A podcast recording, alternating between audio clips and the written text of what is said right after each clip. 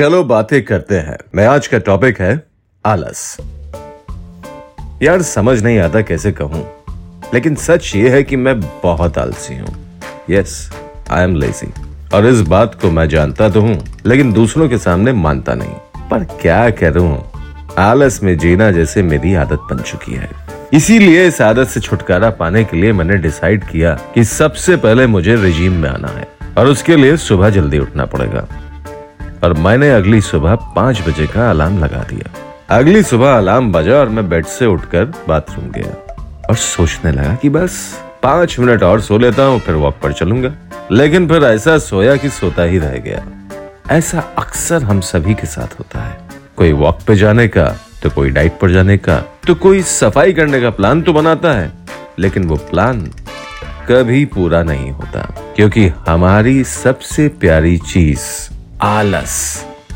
हमें ये पूरा नहीं करने देती। लेकिन ये आलस हमें इतना प्यारा क्यों है? क्योंकि हमें अपने आप से झूठ बोलने की आदत पड़ चुकी है। बहाने बनाना तो हमारी फितरत है और शायद ज़िम्मेदारी लेने से हम डरते हैं। लेकिन कब तक हम अपने आप से यूँ ही झूठ बोलते रहेंगे? एक ना एक दिन तो असलियत का सामना करना पड़ेगा ही।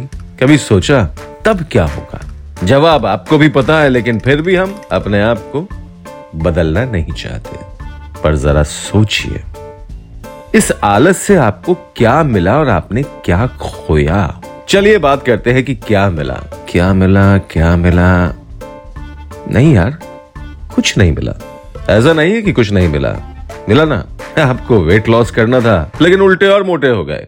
आपको कंपटीशन की तैयारी करनी थी, लेकिन अब कंपटीशन देने की उम्र निकल गई। आपको सिंगिंग करनी थी, डांस करना था, एक्टिंग करनी थी, कुकिंग सीखनी थी, पता नहीं क्या क्या करना था, लेकिन कुछ नहीं कर पाए कल कल करते हुए आधी उम्र यूँ ही गंवा दी।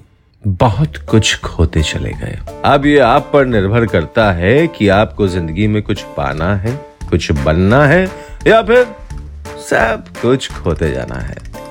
याद रखो दोस्त जीवन दोबारा नहीं मिलेगा। अगर वक्त रहते संभल गए तो सब कुछ हासिल कर लोगे। नहीं तो बैठे रहो आलस में। किसने रोका है? और इस आलस को दूर भगाने के कुछ टिप्स मैं आपके साथ शेयर करना चाहूँगा। एंड आई प्रॉमिस यू अगर आपने ये टिप्स फॉलो कर लिए तो कमाल देखिए। Number one for give yourself सबसे पहले इस बात को अपने दिमाग से निकाल दें कि आप आलसी हैं और इसलिए आप कुछ नहीं कर पाए। Number two the ten minute trick किसी भी काम को रोज दस मिनट करने की आदत डाल लें। नंबर तीन अवॉइड मल्टीटास्किंग एक बार में दो, तीन या चार काम के बारे में मत सोचिए।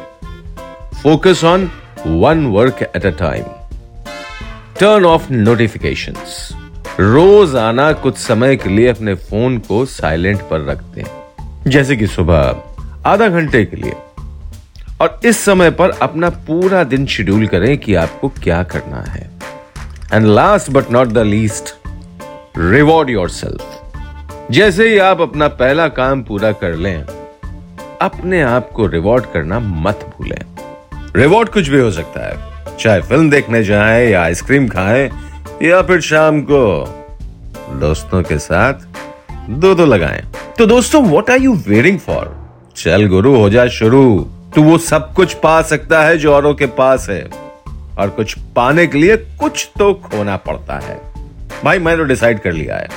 मैं आलस को खोना चाहता हूँ और लाइफ में सब कुछ पाना चाहता हूँ। आपने क्या डिसाइड किया? मैं करूँगा इंतज़ार आपके जवाब का। और हाँ अगर आपके पास कोई सवाल है जिसका जवाब आप ढूंढ रहे हैं तो मुझे कमेंट बॉक्स में शेयर करें। तो चलिए, आज का सफ़र बस इतना ही।